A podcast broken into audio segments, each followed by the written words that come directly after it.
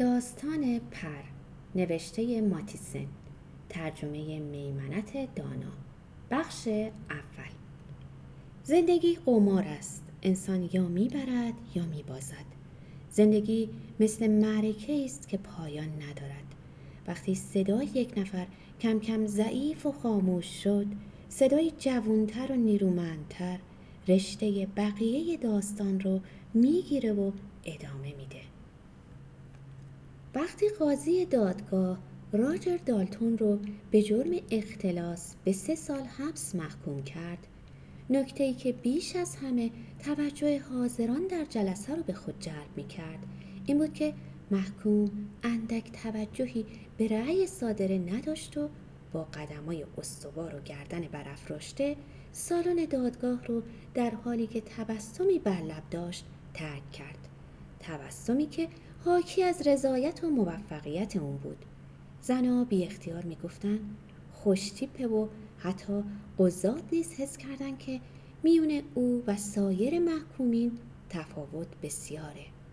تمام زحمات دادگاه برای اینکه بدون مبلغ مورد اختلاس که یک هزار و دیویس لیره بود به چه منظور دزدیده شده و متهم با اون چه کرده به نتیجه نرسید و اغلب سوالات از متهم بدون پاسخ مونده بود. به دلیل سکوت اسرارآمیز و لبخندی دائمی که بر لبان محکوم نمایان بود او را دیوانهای لجوج میپنداشتند و به همین سبب پژوهش خواهی او نیز رد شد. چهار سال بعد از این ماجرا بود که به حقیقت قضایا پی بردم. آشنایی من و راجر دالتون از زمان کودکی و دورانی که با هم به مدرسه می رفتیم آغاز شده بود. ولی پس از اون به واسطه عقاید و سلیقه های گوناگون فاصله ای بین ما پدید اومد. من روزگار جوونی خود رو با برنامه معمولی خوشگذرونی و تفریح که رقص و فوتبال در زمستون و تنیس در تابستون بود میگذروندم. ولی راجر از همه اینا بیزار بود و من تقریبا اونو دیگه نمی‌دیدم. تنیس در تابستون خیلی با حالا فرق داشت. یعنی تنیس عبارت بود از چای و ساندویج و گپ زدن با خانما راجر در کودکی صدای خوبی داشت و در دسته کر کلیسا آواز می‌خوند. ولی پس از بلوغ صدای او اون گرمی و گیرایش را از دست داد وگرنه شهرتی به سزا پیدا می‌کرد. بی نهایت به موسیقی علاقه من بود. تقریبا همه آهنگ ها رو با پیانو و ویولون و ارگ می نواخت. او از همون دوران عاشق موسیقی بود. وضع اقتصادی خانوادش متوسط بود.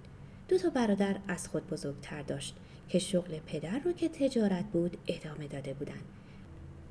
راجر چهارده سال قبل از جنگ در یک شرکت بیمه مشغول کار شد و بعدها به لندن اومد. سی و دو ساله بود که به فرانسه رفت و در جنگ شرکت کرد و چلو یک ساله بود که زندانی شد. می‌گفتند خدمت خود را در جنگ با افتخارات و درجات زیادی طی کرده و با درجه سرهنگی آن را به اتمام رسانده. در آن هنگام که زندانی بود من هرگز به دیدارش نرفتم و نامه‌ای به او ننوشتم و همیشه متحیر بودم که چرا مرتکب چنین جرمی شده شنیده بودم که خانوادش او را مرده به شمار آوردند برادرانش نیز نامی از او نمی بردند و هیچ یک از رفقایش دیگر او را نمیپذیرفتند. من با اینکه یقین داشتم باید دلیلی محکم برای ارتکاب چنین جرمی وجود داشته باشه احوالی از او نپرسیدم و تصورم نمی کردم که در آن روز سرد و سخت بارانی در سالن دادگاه منو دیده باشه. همون روزی که قاضی در کمال قاطعیت و بدون اغماز و تخفیفی حکم محکومیت اونو صادر کرد. سه سال دوران حبس او سپری شد و چند ماه بعد از آزادی بود که به سراغ من اومد و منو غرق در حیرت و شگفتی کرد. یه شب سرد بهاری بود.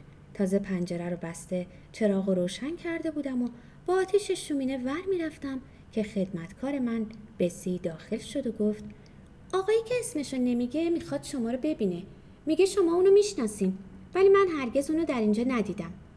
آتیش و قدری زیر و رو کردم و پس از قدری تحمل گفتم خیلی خوب اونو راهنمایی کنید.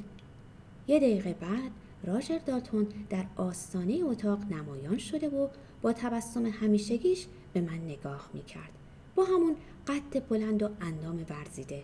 کمی لاغرتر موهای شقیقشم کاملا خاکستری شده و رنگ روش سوخته و هوا خورده بود. چشمان گیرا و درخشان مثل این بود که می‌خواست سوالی کنه. بالاخره گفت سلام ویویان اجازه میدی داخل بشم؟ من که از تعجب دهنم باز مونده بود و بهت زده اونو خیره خیره نگاه می‌کردم. فقط تونستم بگم تویی؟ عجب. اگه میل نداشته باشی داخل نمیشم. به طرفش رفتم و گفتم لوس نشو بیا بشین همه چیزو برام تعریف کن. موقع دست دادن به قدری دستمو فشرد که بی اختیار نالم بلند شد. با خنده گفت معذرت می‌خوام رفیق. بعد از سه سال انسان همه چیزو فراموش می‌کنه. روبروی شومینه نشستیم و من نوشیدنی بهش تعارف کردم و منتظر شدم. قیافش چنین مینمود که از مسافرت دور و درازی بازگشته باشه. پس از لحظه ای چشم به من دوخت و گفت من از پذیرایی تو شک نداشتم. برای موضوعی نزدت اومدم. چون تو تنها فردی هستی که می‌تونم به او رو بیارم. برای اینکه فکر می‌کنم تو می‌تونی قضایا رو از دریچه حقیقت ببینی. البته تو می‌تونی بگی که ننگ یه دوره سه ساله زندان کافیه تا هر دوستی از دیدن من ابا کنه. رفتن من به زندان نتیجه عملی بود که از من سر زد و این طبیعی بود. ولی ویویان بدان که وجدان من آلوده نیست. سوگن می‌خورم که وجدان من از هر خلاف و جنایتی مبراست. از نظر قانون و چشم اونایی که می‌دونن من 1200 لیره دزدیده و به خاطرش به زندان افتادم یه جانی و یه دزد ولگرد هستم. ولی برجت تو همه غذایا رو خواهی دونست. اومدم خواهشی ازت بکنم. دو تا خواهش که هر دو برای من خیلی مهمن. وگرنه مزاحمت نمی‌شدم. بهش گفتم بگو. من داستانی نوشتم و اگه تو بتونی اسامی شخصیت های اونو تغییر بدی می‌تونی ازش خوب استفاده کنی. کارت نویسندگیه. بین خودمون باشه. من برای نوشتن یه داستان واقعی خیلی جون کندم تا نوشتم. ولی نمی‌دونم تو چطوری می‌تونی افسانه سرایی کنی و از این راه نون در بیاری؟ حقیقتا کار سختیه.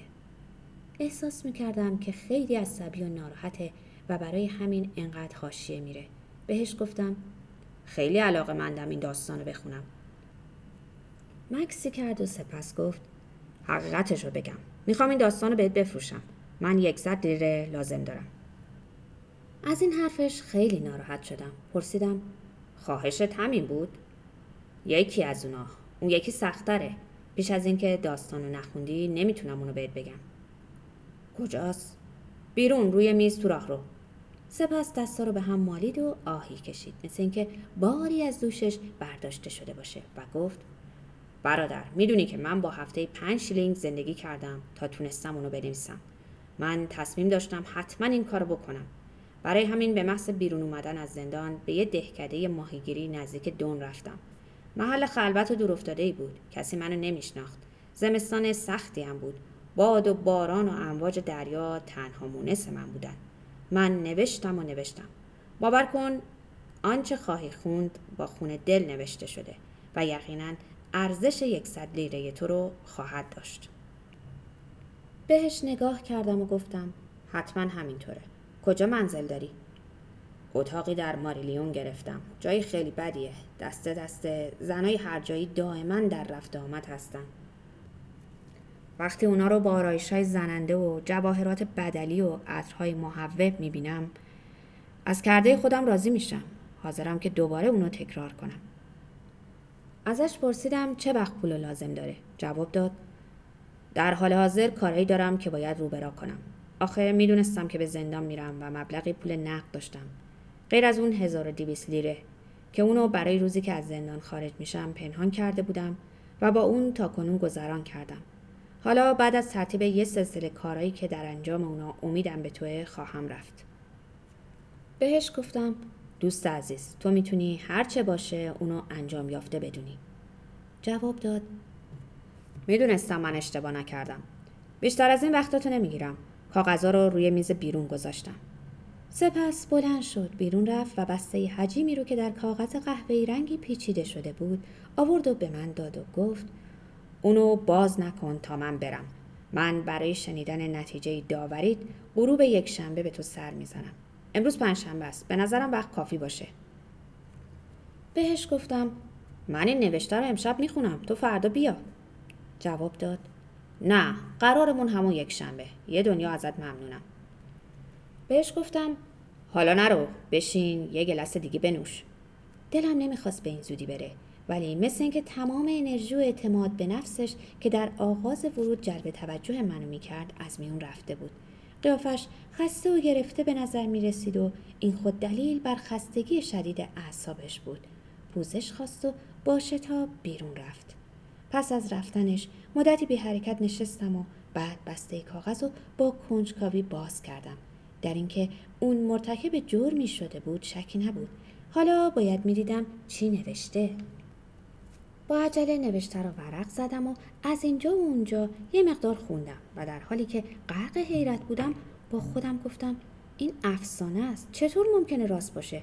اونم در زندگی دالتون که می‌دونستم با زن و یگان فرزندش که دختر بزرگی بود و من اونا رو ندیده بودم در یکی از محلات آروم و بیروح ولی آبرومند زندگی می‌کردن. می‌دونستم که هر روز به شهر و اداره خود می‌رفت و بعد از انجام کار روزانه که سالها بهش خو کرده بود در رستوران ارزونی برای صرف نهار حضور میافت و هر شب به منزل باز میگشت تا زمستان در گوشه کنار شومینه بشینه و سیگار بکشه و در تابستان به گلای خود آب بده و حالا اگه این مطالب راست باشه و اقراق نگفته باشه بیش از آن چه تصور بشه؟ عشق و احساسات در زندگی اون وجود داشته. حتی بیش از من خوشگذرون که موقعیت بهتری داشتم. هرچه بیشتر میخوندم بیشتر حسرت میبردم و آرزو می‌کردم که ای کاش به جای اون بودم. شانس او جرأت و جسارت اونو داشتم.